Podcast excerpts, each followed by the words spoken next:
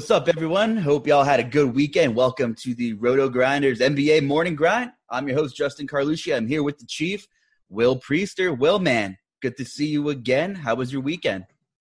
Well, my, my weekend was pretty good, man. I, I, I, got real close in baseball on uh, on FanDuel this weekend, man. One swap uh, could have been a, a 45k swing. Uh, came in, I think it was fourth in the in the big tournament on Saturday. Uh, but hey, you know, listen, profit is profit. I, I don't ever complain, but um, could, could have been a huge weekend. But uh, I'm I'm glad to be here, man. Uh, definitely enjoying uh, doing the pod with you. I didn't hit you with this one pre-show. I, I, wanted to get your live response. I think our GPP food of the day may be subs, man. We might have to talk about about our favorite sub location.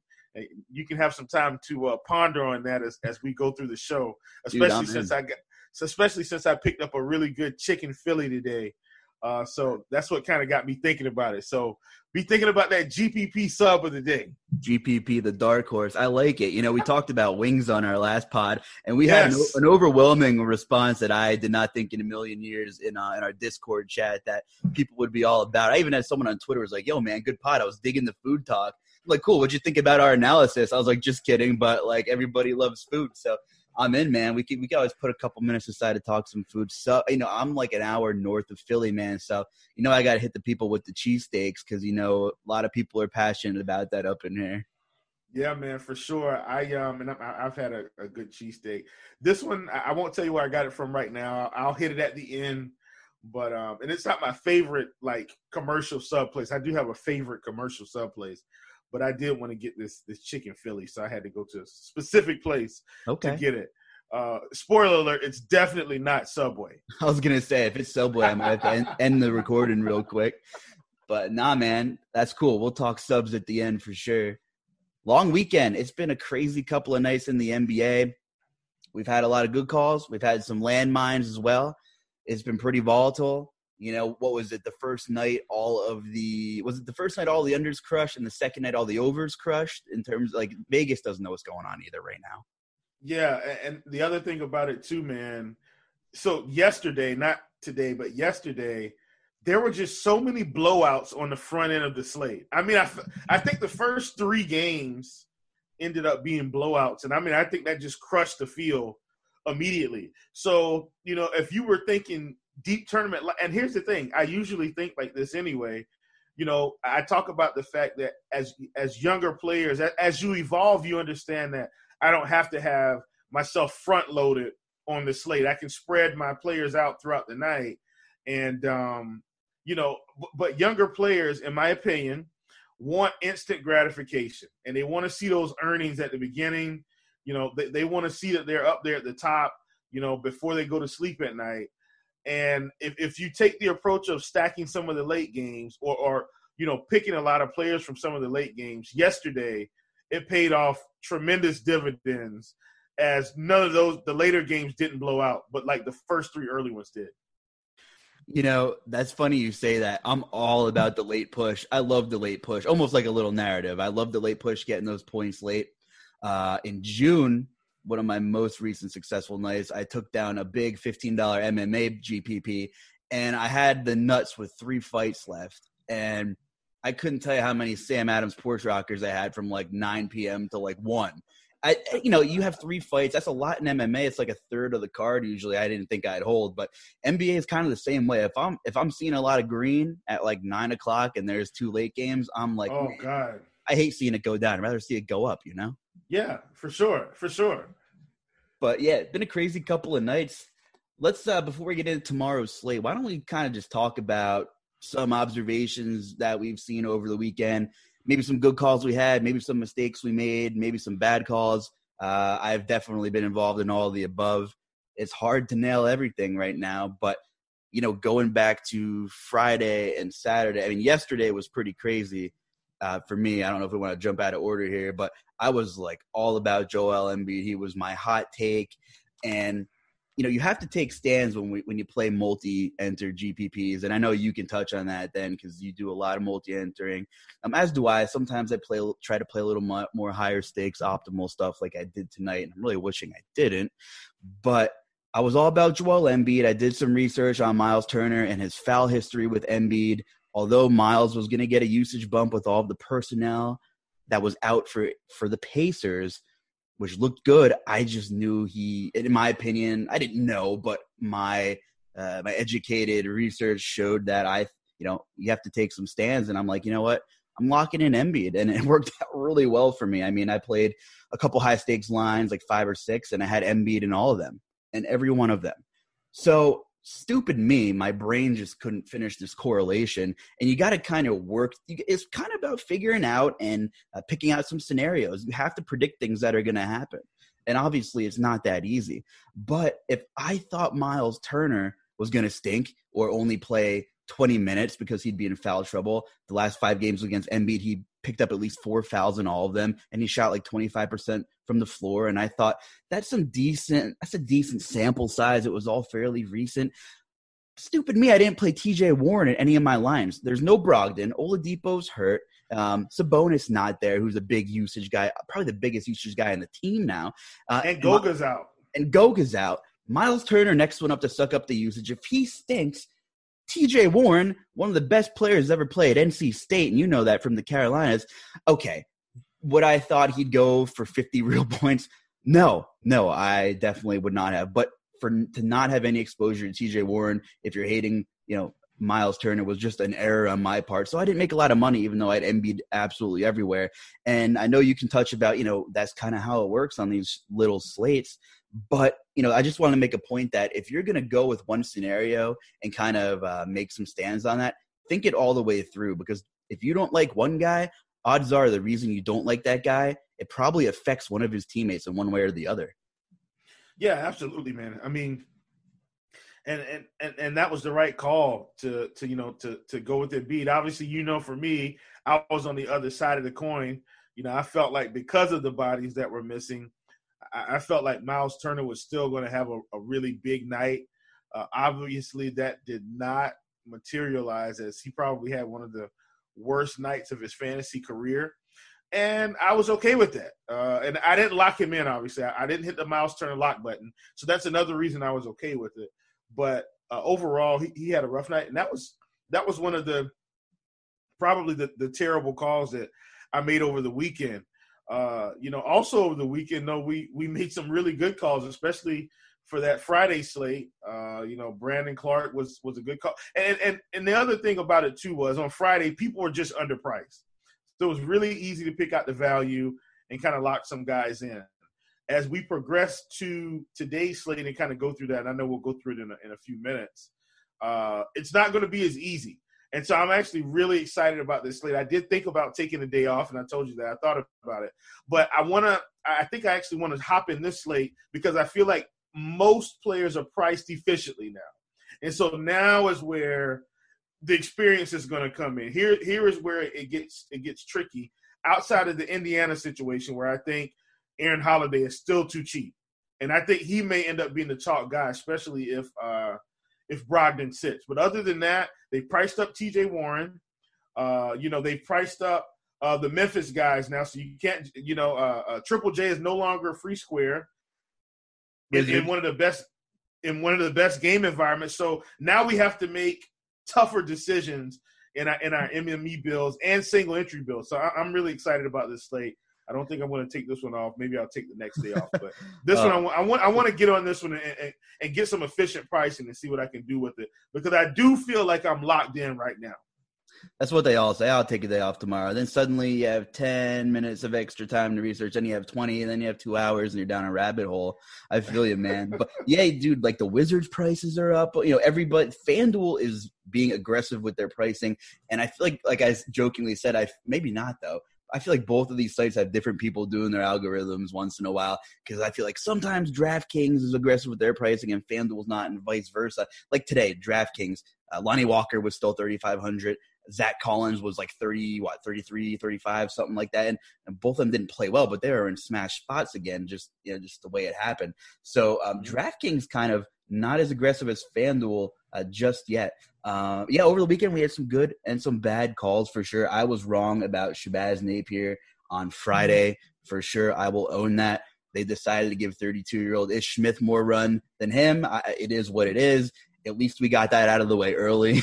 so um, I'm okay with not playing Shabazz unless something else significant happened. We dealt with the Nuggets injuries over the weekend too. And FanDuel has blessed us with like a 12 hour basketball slate tomorrow because they're including the early game. That Nuggets game's at four o'clock. Mike Malone is one of my least favorite coaches to deal with in terms of news.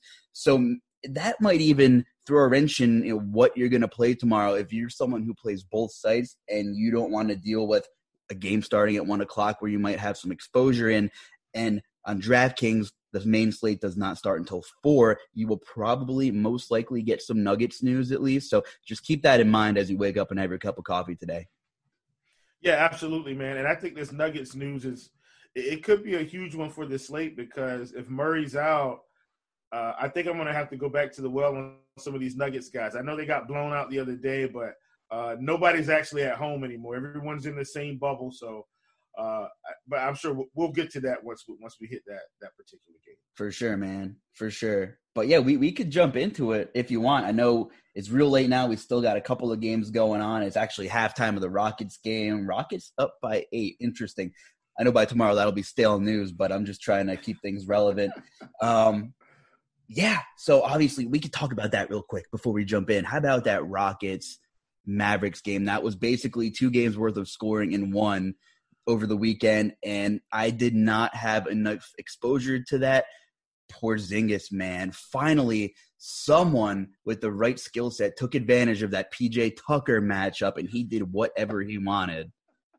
Yeah, man, for sure, and you know, kind of the same here. I, I didn't have enough. I had a lot, but I didn't have enough. Uh, I'd already locked in Giannis, and and and locking in Giannis on FanDuel, folks, is probably going to be a theme because him and LeBron aren't playing on the same day. Well, they're playing on the same days.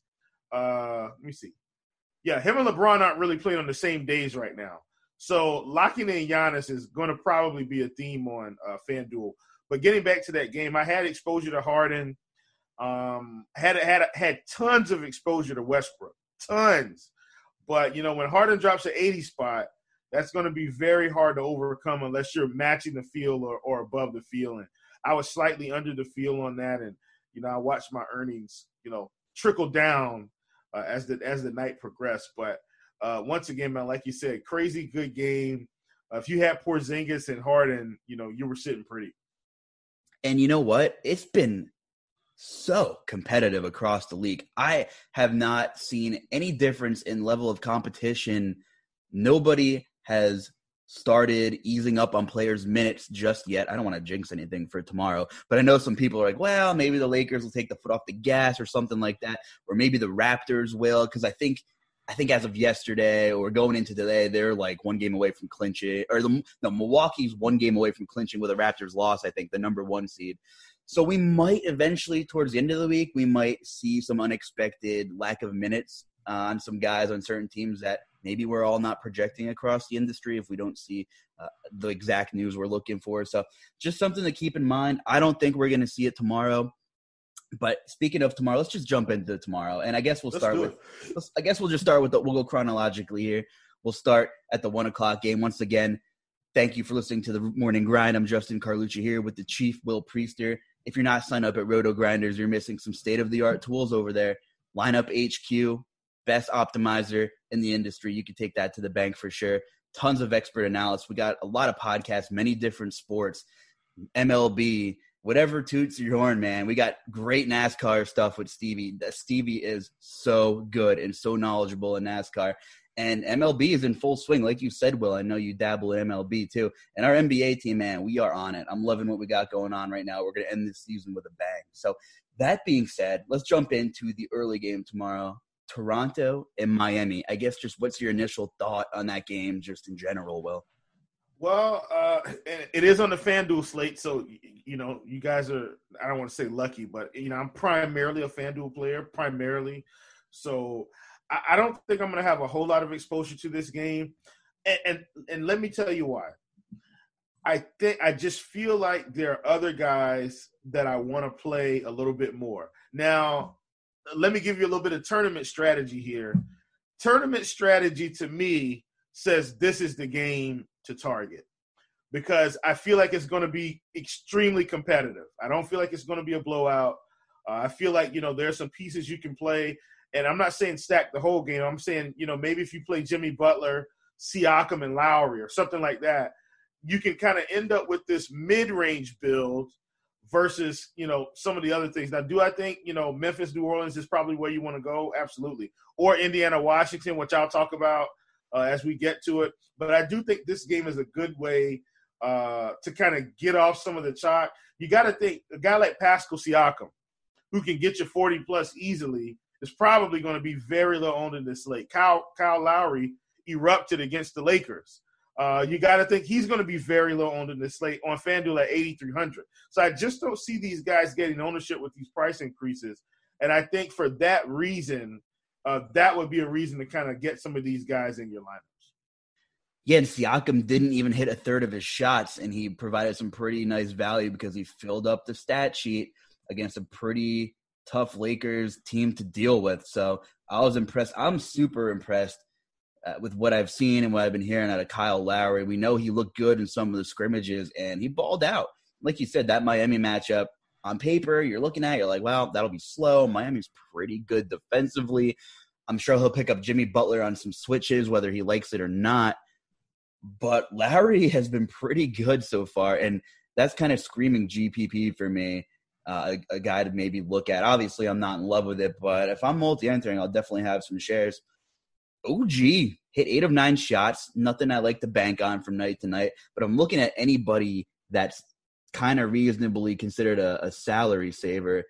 OG man, four, what is he, 4,600, played 33 minutes, I think, against the Lakers. So just out of sheer minutes volume alone, I think OG is someone that'll be in my player pool if I'm kind of thinking about one person in this game that I like maybe more than the rest right now.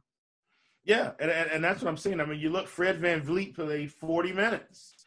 Uh, you know, Lowry played big minutes. Like this, this is the stuff we're looking for. Lowry played 35 minutes this is what we're looking for when we when we when we want to you know take players in you know a high leverage situation like this first game so usually on these slates what we've been seeing is a lot of the earlier games have been getting a lot more ownership on this particular slate the middle of the day is going to get all the ownership so at the front end i don't think you'll see a whole lot of toronto miami i don't think you'll see a whole lot from the lakers in utah but i think this indiana washington memphis and and you know, Indiana and Washington and the Memphis New Orleans game is where all the ownership is going predominantly. Do you think for like casual players, get off work four o'clock, want to watch the game has anything to do with fading the early game? Do you think, or maybe they just don't have time? You know, people that are juggling a lot of things going on. They're, you're well, right. It, it, could. I mean, especially on FanDuel. Now on DK, the slate starts at four, right. so we don't have to worry about this game. But on FanDuel you get a few extra guys to consider. And I mean, I, I think, you know, if you're multi entering, I think you at least get exposure to some of the main guys like Lowry, Butler, Siakam. I'm not really worried about Goran Dragic or Kendrick Nunn or Tyler Herro or Duncan Robinson, uh, Norman Powell. I'm not really worried as much about those guys, but I think getting exposure to Jimmy, Siakam, and Lowry could be beneficial for the slate as as as, as kind of a one off on the early slate. There's a lot of guys with injury designations you guys will see when you load your apps, but none of them seem to be serious other than the Denver debacle of 2020, which we don't know. What was the the wordage that Mike Malone used? Probably questionable. Okay, Mike, what are you? Are you, are you Mike Shanahan? Man, he was like the worst with questionable running backs in the early 2000s. Maybe it's a Mike thing. I don't know. But yeah, so it looks pretty clean other than Denver. One thing of note there are one, two, I believe three teams on a back to back, something we haven't dealt with since the restart. And I'm curious to see with just health reasons and or rest or precautions if maybe we'll see a scratch in the morning with a veteran player or something like that. Back to back splits are kind of I I am more partial to taking players on a second leg of a back to back, like looking into them more than like home road splits in NBA. I, I, definitely know that that has a lot to do with it. And obviously, everybody's playing in the same venue right now. But back to back splits are a thing. You know, see, some players just don't play as well historically on second legs of back to back. So that's just something noteworthy moving forward here. Yes, sir. I'm with you 100%. All right, we'll keep the train rolling here. We'll go on my list. I'm looking at the FanDuel list right now. Denver OKC looks like the, yes. the next game uh, in order here. So obviously, a lot of decisions will be dependent on what news we get and what slate you're playing. But let's just say let's just say things are as they as they were, and there's no Jamal Murray, there's no Will Barton, and there's no Gary Harris obviously Denver guys are priced up a little bit now, like we talked about.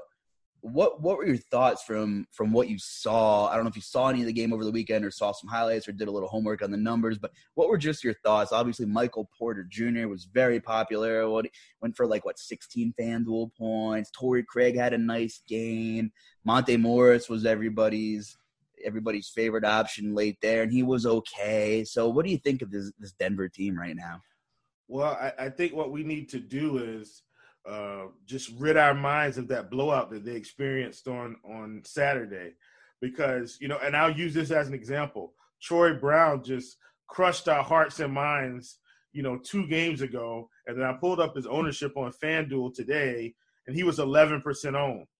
And just the other day, he was more like 25% owned, and I, I just thought that was incredibly too low today I think you know we're going to have a similar situation where we had a huge letdown by Denver, and now you're going to get Michael Porter Jr. again. You're going to get Torrey Craig again. All these guys are going to be in the same situation, playing a really good OKC team. I'm not saying OKC isn't great, but it's going to be the same exact situation. And I think we're going to get lower ownership on these guys when we should just go right back to the well. Nothing's really changed. And so, you know, you're, getting Jokic a little bit cheaper by, by about a hundred bucks, but everybody else is priced up four to five hundred dollars. Millsap got a price decrease by two hundred dollars. I think he was five k the other day on on, on FanDuel. Uh, and then you know e- even the DK pricing. If you look at the DK pricing, uh, Michael Porter Jr. is still fairly cheap. He's forty five hundred. I don't think that's outside of the realm of possibility of him putting up thirty five fantasy points. If you get 35 fantasy points for 4,500, and I'm not saying it's guaranteed, I'm saying it's absolutely possible because we've seen him do it before. So th- these are, I think, some of the decisions we'll end up making. Um, you know, as as the game or as the day progresses, I think Murray's going to be out. That's just my gut feeling based on them saying he's extremely questionable. Uh, so if that's the case, I'm going to go through the same process I always do. I'm going to fade Monte Morris completely. Uh, and I'm I'm going to just load up on Michael Porter Jr. Uh, and and maybe at this time I, am for sure going to load up on some Jerami Grant. I'm for sure loading up on Jerami Grant on this slate. I have I have Jerami Grant pulled up right here. I was you took the words out of my mouth. I'm not saying I love Jerami Grant. I think he's a very intriguing pivot off of Michael Porter Jr. This is a guy who's a straight hustle player. He played 26 minutes, scored 19 in a blowout. Points in a blowout. 19's a lot for Jerami Grant, but he only had two boards and he had no garbage stats. And I call I call blocks and steals garbage stats, especially on FanDuel. That's a guy who kind of thrives off of having at least one of each. Probably, you know, if you're playing, if you're getting 26 minutes of Jerami Grant, he's so active defensively in the paint. He just ends up with the ball in his hands one way or the other. I do like right. Jerami Grant a lot. I want to ask you about Monte Morris. Not just not a fan of his upside kind of thing. Well, it's it's not that. I always feel like Monte Morris is always over owned for what he's going to provide us. So, for instance, when I, when I when I look at Monte, is he going to put up 30 fantasy points from time to time? Absolutely. I mean, he's going to go through stretches, you know, a game or two where he puts up 30. But most of the time, he's not going to pass 30 fantasy points, right? And so at this particular price, I mean, he's He's 4K on FanDuel. I'm not saying it's a bad play. I'm not saying that, but I typically make it a, a ownership call. If I'm looking at Monte and he's getting up in the 25 and 30 percent range, I'm just going to hit the X button because I can gain so much leverage by doing something different with a, with another value play. If if I'm looking at the ownership and they're saying maybe you know seven to eight percent, okay, then at, at that point I'll play them at 15, 20 percent it's really just a leverage play on a player that doesn't have the ceiling like other guys. You know, because essentially Jerami Grant and Monte Morris are pretty much the same player in terms of DFS, but Jerami Grant's not going to have any ownership, and Monte is going to have a lot more. And, and and if you look at that, and then you say, well, why are you playing Michael Porter Jr.? Well, I feel like he has more upside than both of them, so that's why I'll continue to play him uh, to to accept the the risk of the upside. That's great analysis right there, Will. I got to hand it to you. That was very well said. Very well said. So we'll see what the ownership projections are closer to lock tomorrow. Also, an Roto Grinders premium feature right there. Big reason to to join join the club. Uh, these these ownership projections at RG are are top notch. And if you're a tournament player, you need to have some kind of reference if you want to have some long term uh, you know financial success. So we'll just say that definitely, definitely good point on ownership there. Um, other side of the ball there, on the OKC side of the ball, give you a little sneak peek. I filled out my expert survey, and my hot take was, and I'm not saying it's going to happen because we know what hot takes are. Sometimes they're supposed to be crazier than others. It's realistic. I think CP3 could lead the slate in scoring at the point guard position. He is playing some elite basketball. Denver's missing some all their wing defenders. Uh, Monte Morris is not a great defender. Nothing against you, Monte Morris. It's just the way it is. So, and, and Chris Paul is playing some elite basketball, and he excelled in a slow, a supposed slow, uh, rugged matchup over the weekend. Maybe the layoff over the last couple months did not benefit anyone more than a guy like Chris Paul with the time he had. You know, was getting up there, a lot of tread on the tires. He's ran through millions of pick and rolls during his career. He's taken a lot of charges in his career. You know, he's a he's an old man in the NBA now. So yeah. I kind of like Chris Paul. There's going to be a lot of chalk in one of these next games coming up. We're going to talk about at point guard. So I think still Chris Paul might be a little bit under owned. Yeah, for sure. And Chris Paul is a guy that I've actually played a fair amount this season because his price has stayed in this 7K to 7,500 range most games and the guy's been capable of putting up 40 plus on any given slate. And so I'm with you, man. I, I really like Chris Paul in, in, this particular matchup.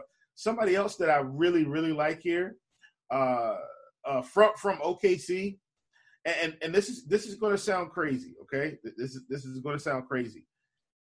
I really, really, really, really, really like Steven Adams. I, I really like Steven Adams in this spot because I think what's going to happen is we're thinking about Jokic and how he kind of stretches the floor and, and is kind of going to get out of the paint.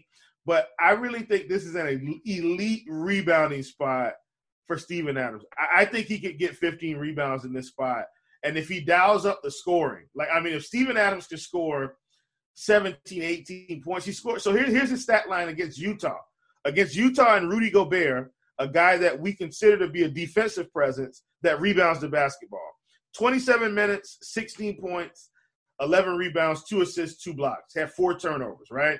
Okay, that's against a guy in Gobert that we, we we consider to be this this strong defensive presence in the running for rookie of the year, all defensive team. If this is what Steven Adams is going to do, because I feel like he's now healthy, Steven Adams is a different type of player now. So when I'm looking on DK and I'm looking at this pricing, and I see Steven Adams at 5,400. That's atrocious. There's no way he should be under 6K uh, going going through the rest of the season. So I, I really like Steven Adams here, 5,400. I think he's the value value center play of the day. Like I, I love Steven Adams here on, on DraftKings. Yeah, you know, I think a Jokic and his superior offensive talents defensively, eh, doesn't really do it for me, man. Correct. Slow to get over on a lot of pick and rolls. There could be some miscommunications with all the young players he's going to have to deal with playing inside of him for 30 plus minutes. So there's an opportunity for a couple easy buckets underneath. And, you know, you get a guy under 6K that usually hits value with rebounding and maybe a couple blocks, not known for his scoring. If he gets three easy layups, those six points are pretty big. You know, that's just some things you could think about. Any easy baskets with a guy at that price is is a huge deal. So I, I like that call, Will. I like that call a lot.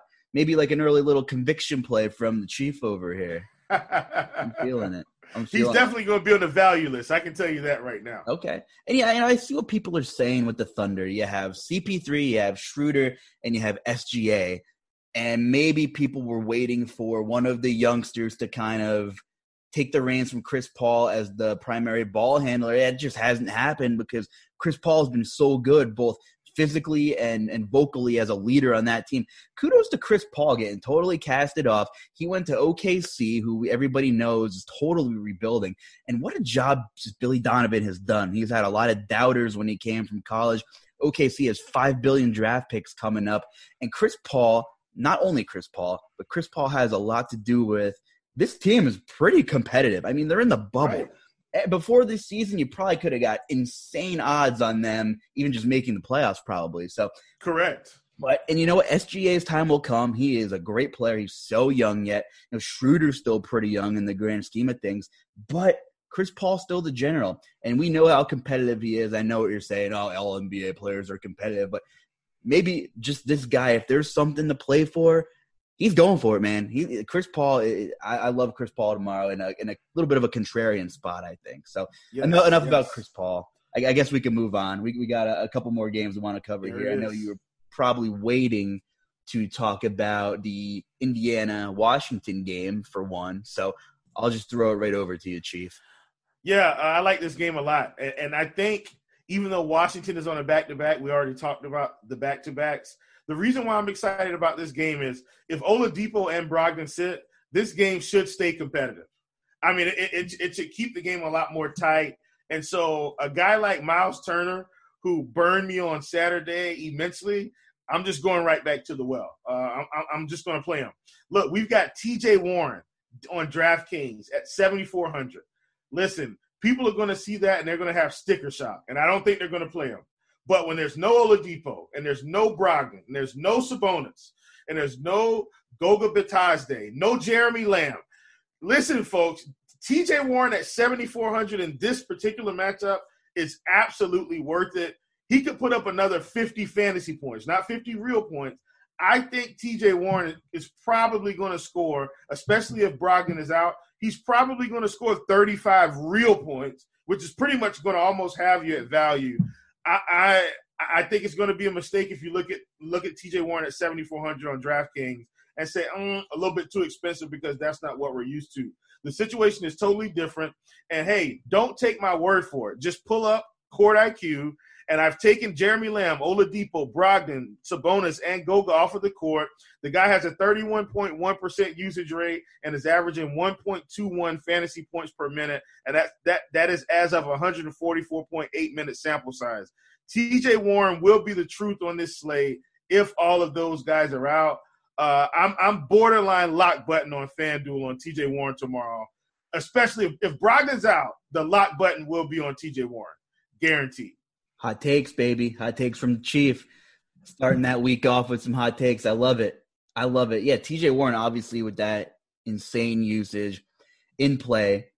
I just, I hate taking scoring dependent guys, but the difference in usage here, and it's not like he's going up against 96 Bulls or he's playing the Wizards on a back to back. Thomas Bryant, wow. I mean, like we can incorporate this conversation in quickly. Thomas Bryant, huge day today. Huge yes. day today. But guess who else had a huge day? Jarrett Allen, because Thomas Absolutely. Bryant has 117 defensive rating as an individual. So there's no rim protection, and the guy is good. He's a great young player. But who's gonna who's gonna I mean, that's why I can get to my next point is Miles Turner. I'm like rambling here because I'm like, I can't wait to get to Miles Turner, a guy who I absolutely hated on Saturday.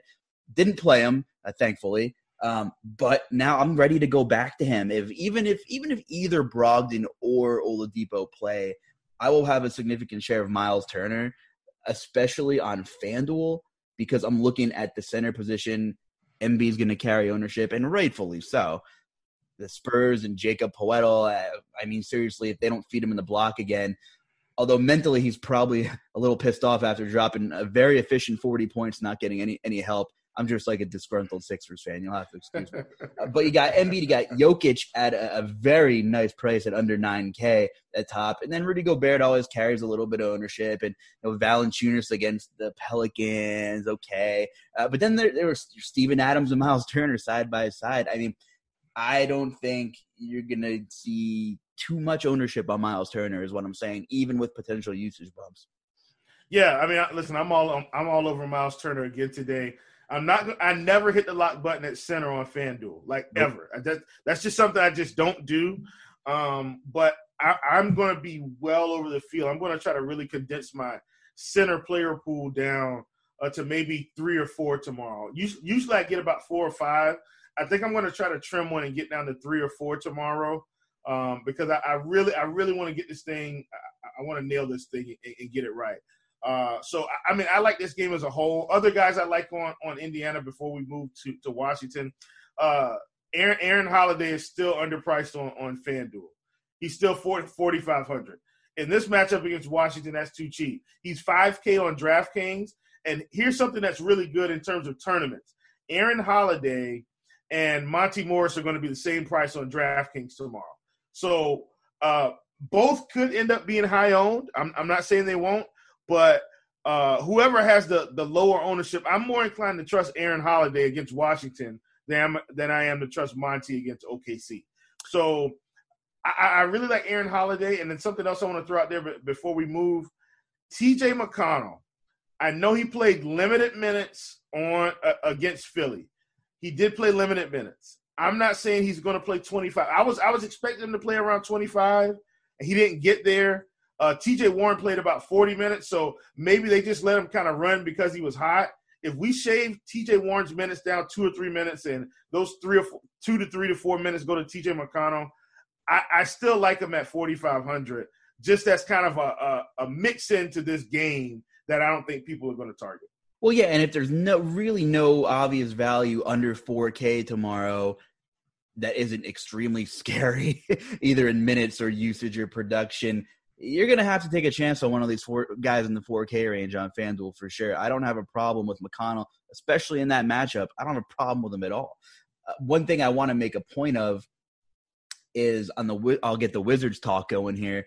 Yes. Is people might actually be thinking, oh, maybe I'm, I'm not going to play Thomas Bryant tomorrow. I'm not chasing his 60 burger.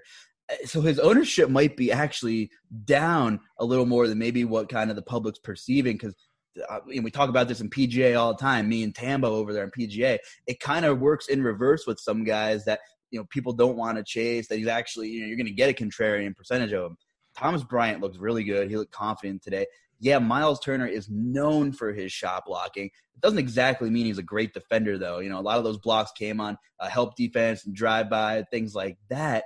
Uh, I don't know his defensive rating off the top of my head, but I do know that Indy, especially without Sabonis, usually gets smashed on the glass. So I think there are multiple reasons to play or look into Thomas Bryant as well um, in GPPs, especially since he's 6,300 now big difference that FanDuel did a good job of getting his price up there to make things really interesting because you got Miles Turner at 65, Steven Adams at 64, and you got Thomas Bryant at 63. So center, which is like you just discussed, which is the easiest way to differentiate your lineups on FanDuel, there's a lot of decisions that need to be made. And right in the middle of all this, you got Valanciunas at 7K. I'm just going off a little bit on tangent, just staring at me, you know, against the Pelicans in a fast game.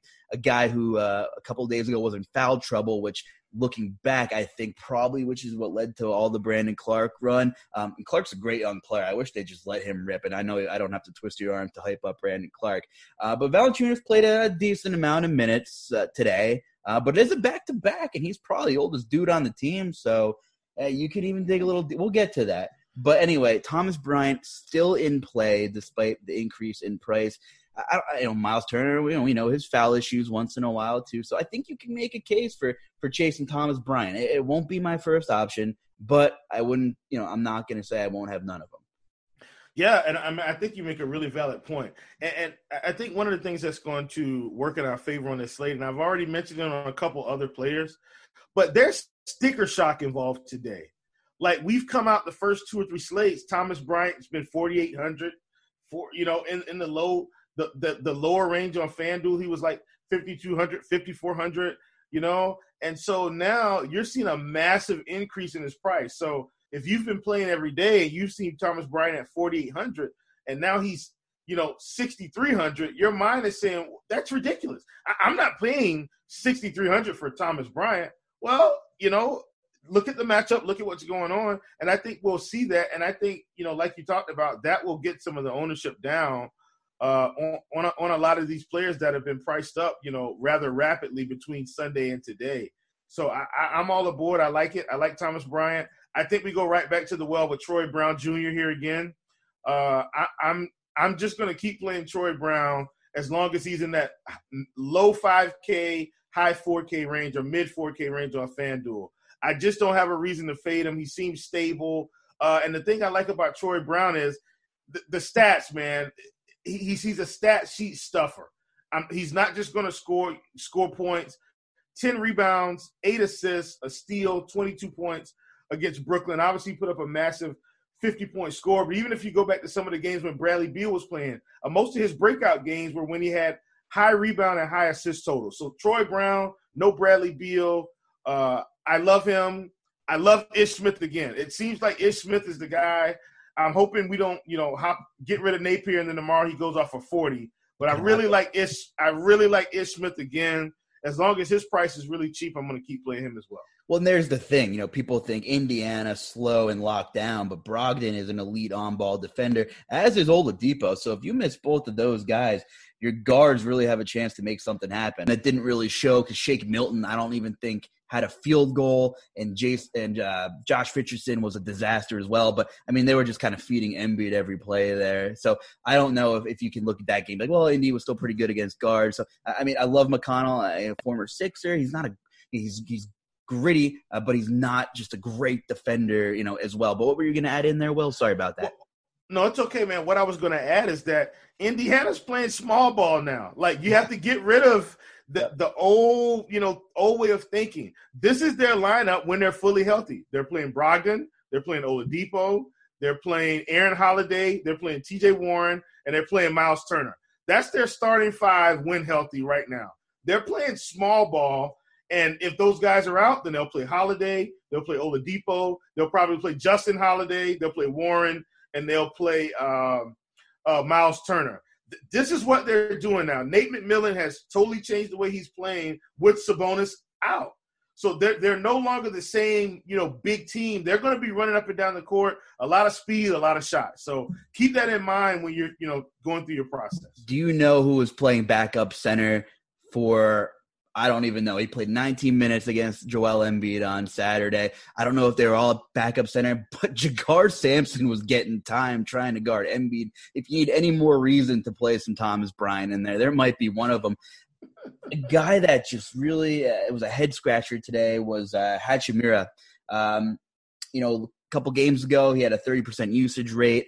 I read a bunch of articles. You know, obviously the Wizards want to get their young guys going. I thought he would be one of the focal points today. Obviously, Thomas Bryant was on fire and he took a lot of shots. But uh, Hachimura, uh, just from the eye test today, he just looked uninvolved. He, you know, wasn't running pick and rolls. He wasn't calling for the ball in the post. So I I'm a little confused on on that after he had a, a pretty good game.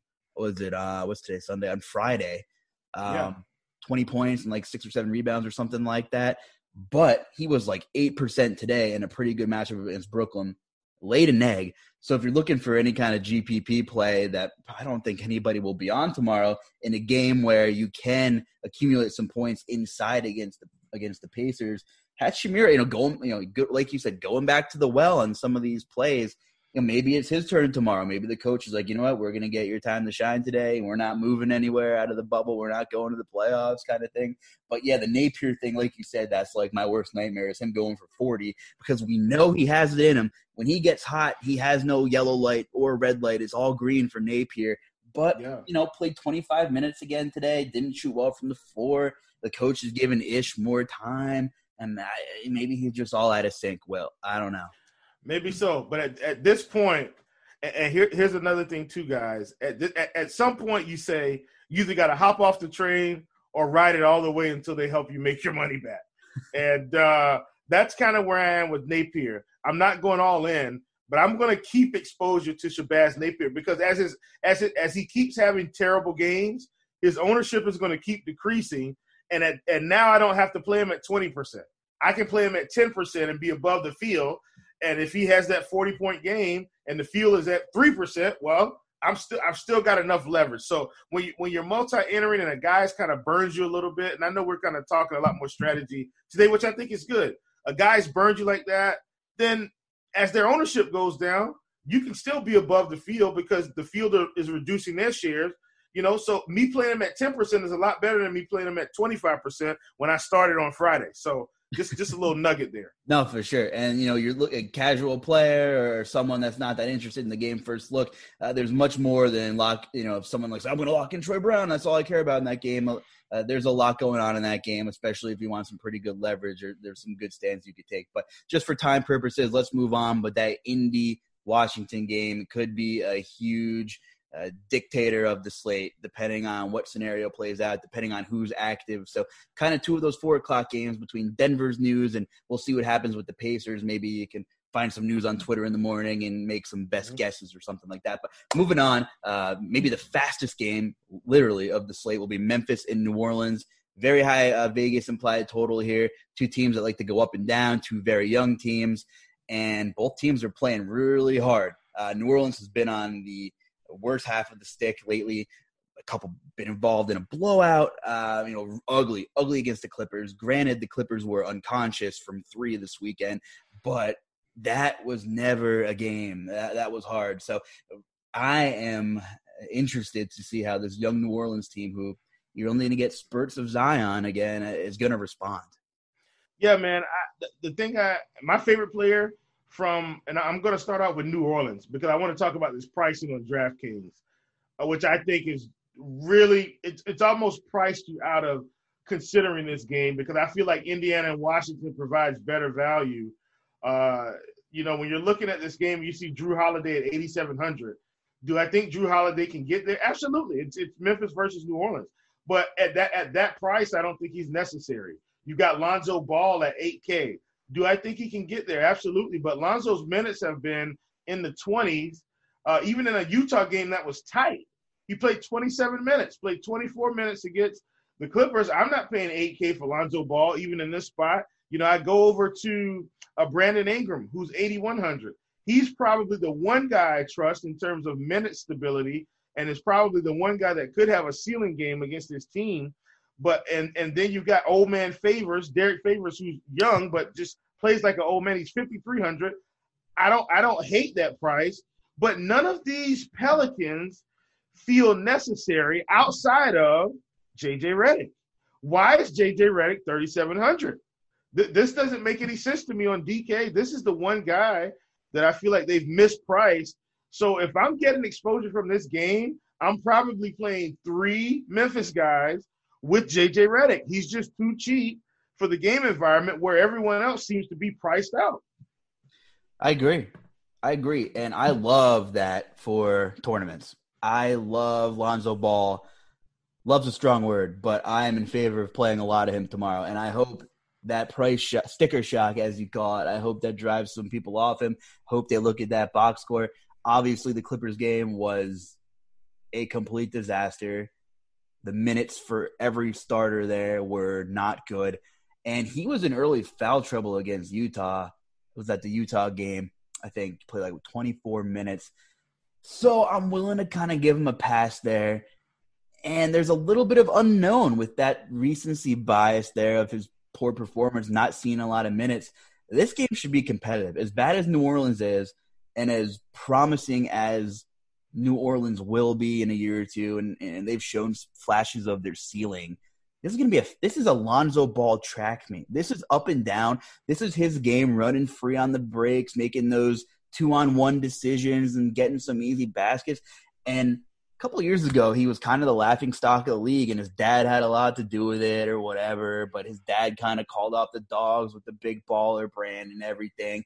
But I, I couldn't like I was trying to think of like a top five list of most improved NBA players, and he almost absolutely has to be on that list. That that trade suddenly kind of looks like a win for New Orleans in terms of building for the future, as long as they're careful with uh, the future contracts coming up. Because Lonzo can shoot the ball now. It doesn't look great, but man, that thing's going in. Before COVID struck, he was playing really, really, really good basketball, and he was shooting the ball from three I've I don't think I've Ben Simmons can you watch some film? Can you talk to his trainer?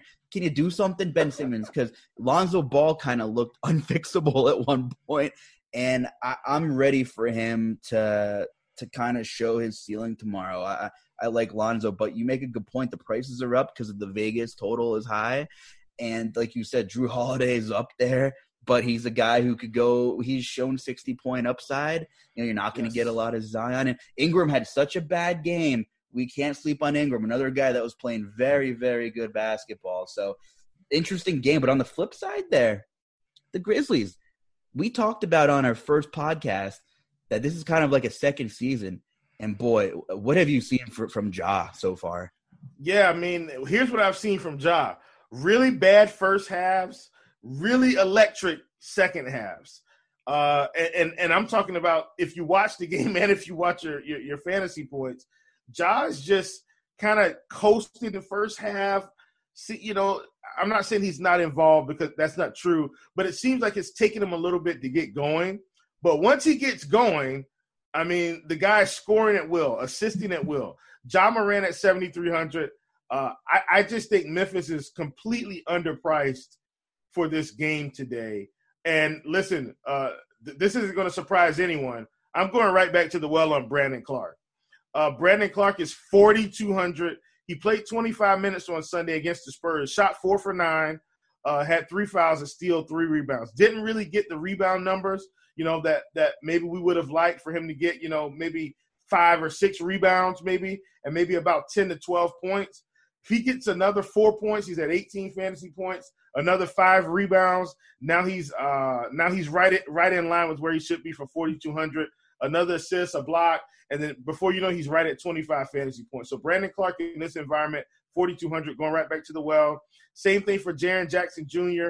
Uh, listen, first of all, this game almost went into overtime today. Memphis and San Antonio. And Mr. Brooks fouled DeMar DeRozan with the oh second left. Just awful. So so I mean th- this they could this game Jackson could have easily put up 40 in this spot. Ja could have put up over 50. That would have been overtime scores, but still. So I I, I like this game. I just think the Memphis guys are underpriced. Ja, um, Ja, Triple J, Clarke. th- those are going to be my guys going right back to the well. I'm kind of just thinking uh thinking out loud here, and I actually want to look up yesterday's box score. It just doesn't as much as I generally like Valanciunas, I, I, don't see how this game flow or game script will fit his style of play whatsoever. You mentioned Derrick Favors; he's seeing low to mid twenties minutes. You're not going to get a lot of Zion, so they're playing pretty small, athletic, small ball. You know, athleticism at the five. Jaxson Hayes getting some run. I, think Valanciunas could kind of get run out of the building here, especially in a back to back. I know he's a pro athlete; he's probably in okay shape, but I, if I if I'm a coach, I'm be, be the armchair coach for a minute. If I'm the coach here, I'd much rather want Brandon Clarke or or Jaren Jackson at that five in this matchup, which is going to be a track meet, going up and down, you know, running the breaks because you, you're going to have a lot of break opportunities. And let's be real, Val doesn't run breaks or anything like that. So I think, in, in my opinion, in terms of, of fit and matchup, I'd love to see Clarke or JJJ running some five there. Yeah, yeah. I mean, I, I think it's going to be a good game, and, and, they may essentially have to do that in spurts. So I, I like that call. And you know what? A guy who obviously made a huge error at the end of the game today. You know, in that last timeout, they said if it's the last shot, stay on your feet. Something you've been been doing since middle school, and he bought the DeRozan pump fake, and you just hate to see the game end on free throws. You know, everybody on Twitter is asking for the Elam rule to be implemented to the NBA, and I don't know. I have mixed feelings about it, but ending the game on, on foul shots. I hey, hey, he deserved it. It was a good ball fake by DeRozan. Horrible defense from the young kid Brooks. But you talk about a GPP play who's always around 5K, a guy who likes to shoot a lot, whether he's on or off. He has no conscience. I think he had 14 shots at half, and I and Jaren Jackson and Morant, Morant combined for like 11 or something like that. Yeah, he's so, gonna jack. He's gonna jack, man. And this pace up and down, I, I'm not going crazy on Dillon Brooks, but I'll have some shares because at that price, there's not a lot of value. Uh, he's kind of a salary saver.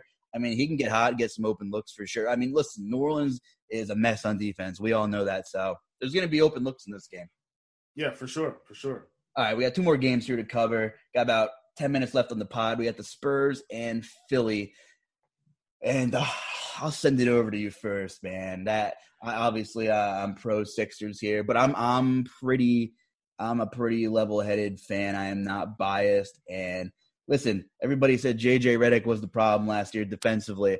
I don't think so because these wing scorers keep lighting up Philly because Brett Brown keeps switching on every damn ball screen. It doesn't matter if we bring in length and athleticism and Josh Richardson, you got more Shake Milton, but it doesn't matter. We'll just let TJ Warren, etc. You know, these six seven, six eight wings. I don't know how they find so much success against Philly, but they're getting a Spurs team uh, coming off a back to back, dealing with some injuries of their own. Um, not sure who's going to play there. I guess I'd be shocked if like Belinelli played and uh, um, uh, Patty Mills. Did Patty Mills suit up today? I'm, I'm have so much he going did. on. Patty did yeah. play today. Patty, Patty played, play. but you know he's a he's a rest candidate with whatever's going on with him back to back. Who knows? But that backcourt, San Antonio. I'll tell you what, Derrick White and Murray look so good, and uh, Popovich kind of staggers them. I kind of noticed they'll start together and then he'll kind of keep one on, one off to kind of get that usage and, and have that primary score. And they closed together, and I wasn't really sure how that fit with both of them and DeRozan on the court. Just kind of interesting to watch and maybe moving forward. But uh, give it to me, Will. What, what's your take on that one? Well, same thing on the Spurs. So, you know, you're going to see a little bit of sticker shock on the Spurs. Uh, Jakob Poeltl is at 5K. I still think that's okay for him because the guy can get you, he can go out there and get you 30 fantasy points.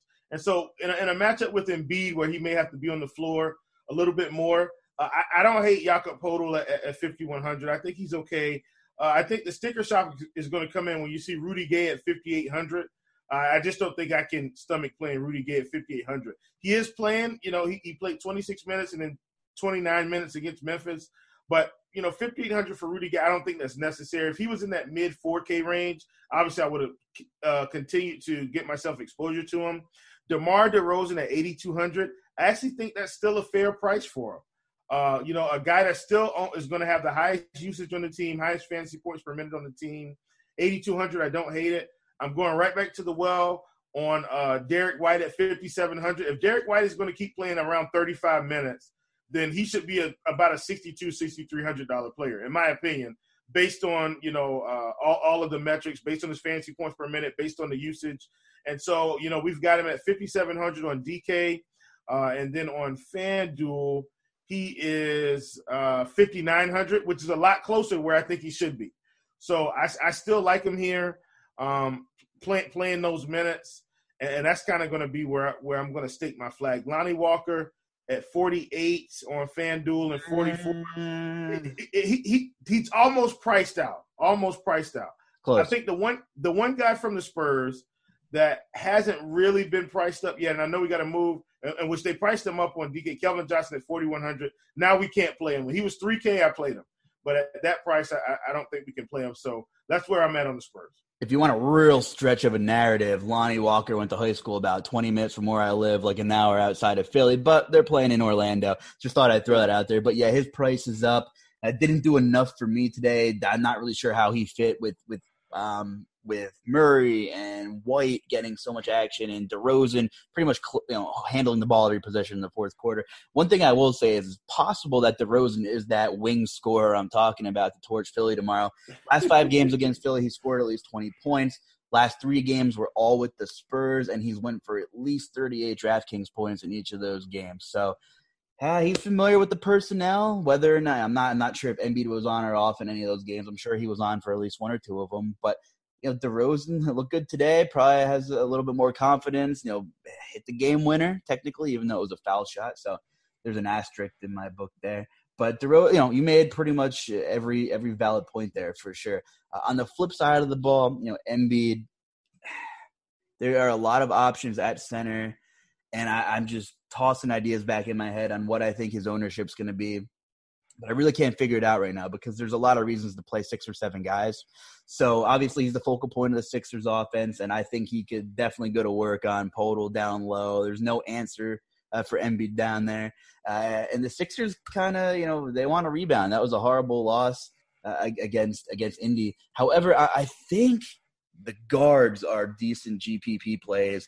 Uh, Richardson looked uh, uninvolved. Shake Milton played really bad, uh, and if I'm if I'm thinking correctly, they're still pretty affordable uh, to maybe target like six times kind of upside on a good night. I'm, I would definitely not play them together. I'm saying if you're looking for a last guy in or you want to differentiate yourself, maybe a guard, uh, you know, you'll probably get either one of them under six or seven percent tomorrow. I'm thinking, depending on what you're playing. So that's pretty much all I got from that game. Uh, I want to move on here, Will. Last game of the slate. Yeah, let's move it. All right, man. So last game, nine o'clock. LA Lakers at Utah. Lakers coming off a loss uh, to Toronto there. Anthony Davis scored 14 real points. I don't know when the last time he scored less than 20 was, but I'm I'm probably it was probably quite some time. So I know you want to talk about AD a little bit here, so I'll swing it over to you. Yeah, man. Uh, AD is going to be a, a, pretty much my lock button of the day. We're getting AD under 10K across the board on all sites. That is ridiculous to me. Uh, you know, a guy that's averaging 50 DraftKings points. And look, he had a he had a rough game, uh, but I, I, don't care. AD under 10K, he's 9,600 on FanDuel. Uh, lock button city. So, so AD is my lock of the day. I don't care if it's against Utah. I think you play him. Uh, I, am expecting LeBron to not have as much ownership either. So you know when I, when I'm getting two guys of this caliber, and I'm going to consider them to be under owned, I, I don't mind playing them. So uh, I'll see if I can find a way to get some LeBron shares over the field, which I think I'll be able to do that fairly easily. But AD is my lock of the day across all sites. Uh, lock button extraordinaire power forward's been tough the whole weekend, just with who's been playing and who's been hurt.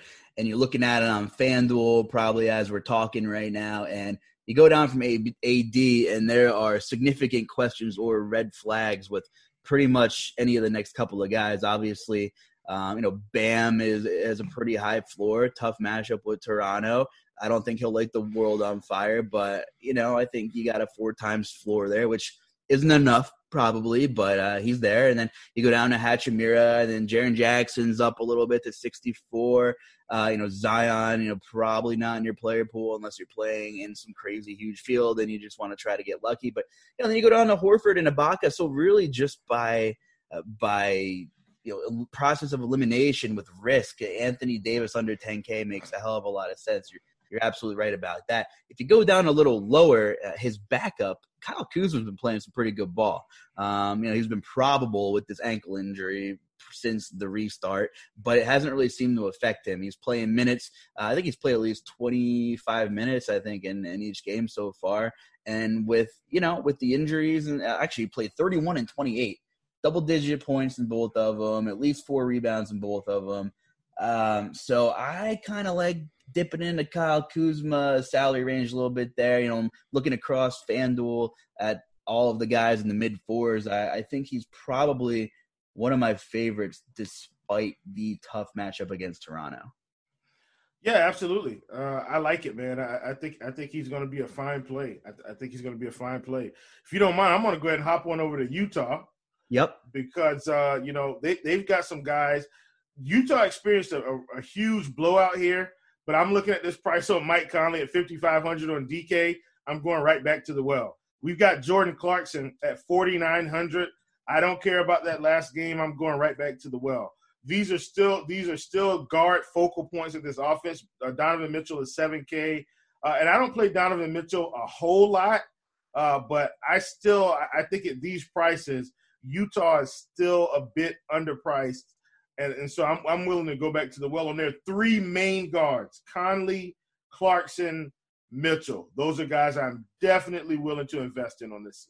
I agree. I agree. I'm not saying I'd play more than one of them on a team unless you know you're, you're, you're stacking here, which would be pretty contrarian. But I have no problem at those price points and that upside. And the Lakers haven't done anything to really wow me defensively yet. And Donovan Mitchell under 7K on FanDuel he's played really well in both games against the Lakers. 6,800. 68. Come on now. Coming off a dud.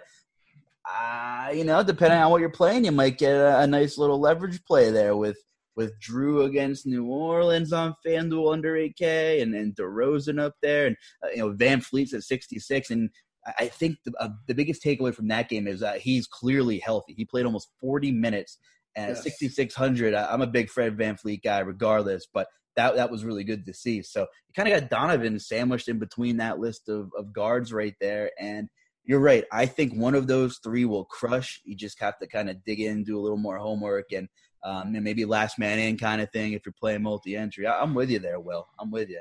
So yeah, for sure, for sure. Should be should be a fun day tomorrow. I know we gotta get out of here soon, but you asked me about uh, our food our food play of the day. So you want to tell me about a sandwich you had? oh man, listen, I, I, went to Jersey Mike's uh, today and got that uh, that chicken. I call it it's a chicken Philly, but they call it the Big Kahuna.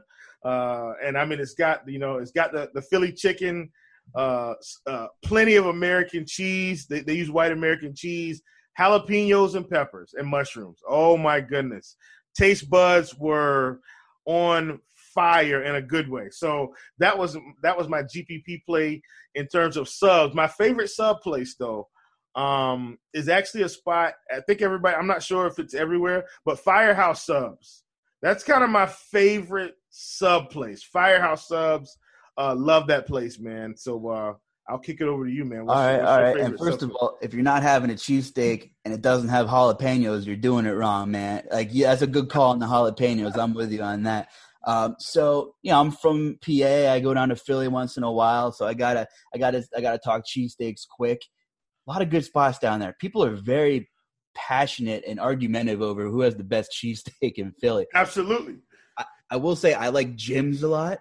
I will not go to Pastor Geno's because I'm trying to pretend I'm not a total tourist. But I like Jim's. I like Oregon Steaks. Shout out to Oregon Steaks, man. That, that down there in South Philly, that, that's a good spot there.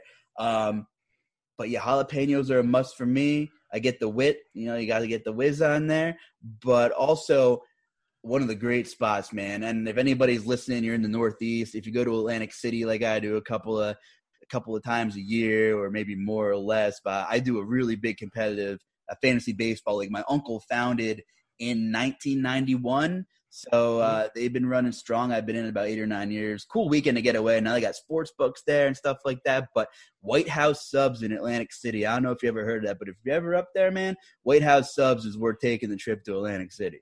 Gotcha. And listen, uh, we're going to keep this train rolling. I, I, don't know what the GPP uh, food take of, of the, the next pod is going to be, but uh, I'm sure we'll come up with something. But I, I, will be going up there. If I go to Philly, man, I'm, I'm for sure going to go visit Jim's yep. and uh, and check them out and, and tell them Carlucci sent me. they might not know me by name yet, but uh, one day they will. one day they will. Hey, Will, go check Will out there, Chief Justice 06 on Twitter. I know you got a busy week ahead, NBA, MLB, and all this stuff. Anything else before we get out of here, Will? I'm good, man. Enjoy yourself, guys. We'll meet you at the top. All right, everyone. Thanks for listening to the NBA morning grind. Of course, this is a RotoGrinders program here. Hey, got any input? Got any questions? Send us a DM. You know, we'll talk. We'll talk some inbox stuff. You know, we'll, any any strategy. Maybe we'll throw some strategy in there. Um, you know, I'm not here to say this player is going to score more than that player, but I'd like to have some constructive conversations. So feel free to send send either one of us a DM, tweet at us. I'm on Twitter at the J Carlucci. Anyway, so we're about to head out of here. Definitely go get a cheesesteak tomorrow, everyone. So for Will Priester, I'm Justin Carlucci good luck and have a good Monday.